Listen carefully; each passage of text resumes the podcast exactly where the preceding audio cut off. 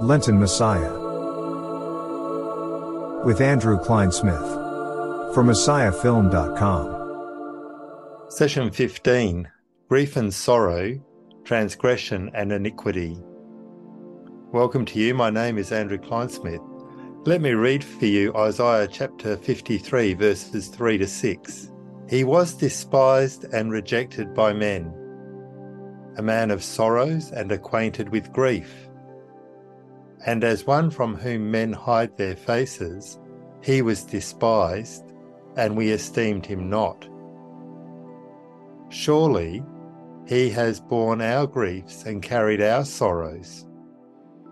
Yet we esteemed him stricken, smitten by God, and afflicted. But he was pierced for our transgressions, he was crushed for our iniquities. Upon him was the chastisement that brought us peace, and with his wounds we are healed. All we like sheep have gone astray. We have turned, every one, to his own way, and the Lord has laid on him the iniquity of us all. When Isaiah had this prophetic revelation of the servant of the Lord who would suffer for the world according to the will of God, he must have wondered to whom and at what time the Spirit of God in him was indicating as he moved Isaiah to predict Christ's sufferings and the glories that would come from them. Jesus is the man who carries away the sin of the world. He carries them away to the cross. Isaiah's words link two image worlds that speak of the human condition. One that today we like to use, and one that we find uncomfortable or confronting. That first world of images is that of suffering. Surely he has borne our griefs and carried our sorrows. We live in an age of sympathy and empathy towards sufferers. More, we live in a deeply psychological age. So we tend to think that sympathy and empathy are the key ways to deal with psychological pain. We also tend to think that psychological pain is primarily due perhaps to a lack of sympathy and empathy coming our way. This passage does acknowledge that we do live in a world of pain. Jesus comes alongside us and bears our grief and carries our sorrow. He became fully acquainted with our grief. He knew it from the inside. This is more than sympathy and empathy combined, it is transfer. Our griefs and sorrows became His. But Isaiah does point to a more complex, a deeper truth.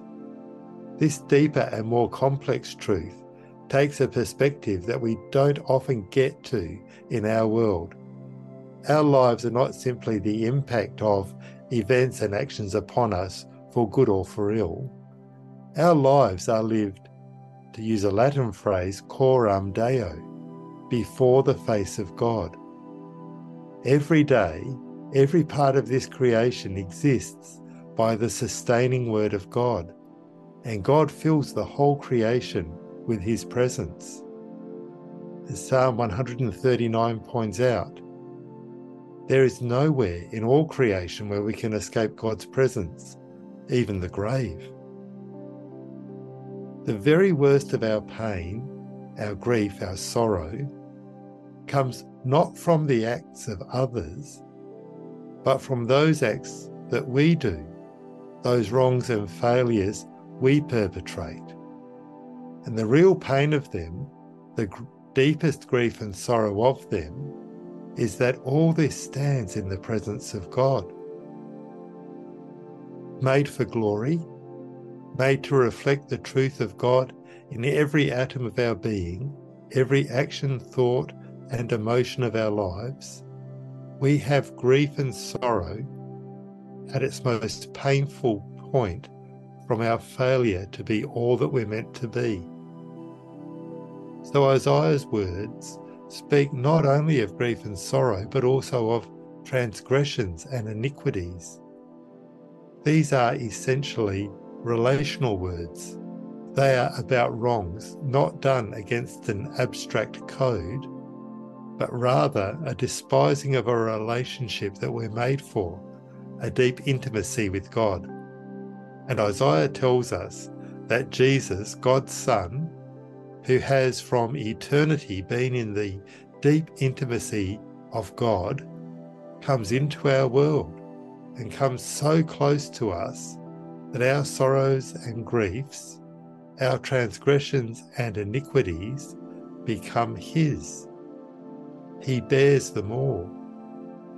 We all alike had turned away and gone astray, and the Lord has laid on Him the iniquity of us all. Let us pray. Father, we spend so much of our lives avoiding the deep reality of our failure to love you with all we have and are, and to live as your image in the world. It causes us grief and sorrow, the pain of not being what you've made us for. And then we fall into a pathetic self pity Help us to see that mercy and grace in you, which is better by far than that self pity. Help us see Jesus, who bore our grief and carried our sorrows and transgressions and iniquities, owning up for them all before you, so that we might be free from them and free again toward you. Amen.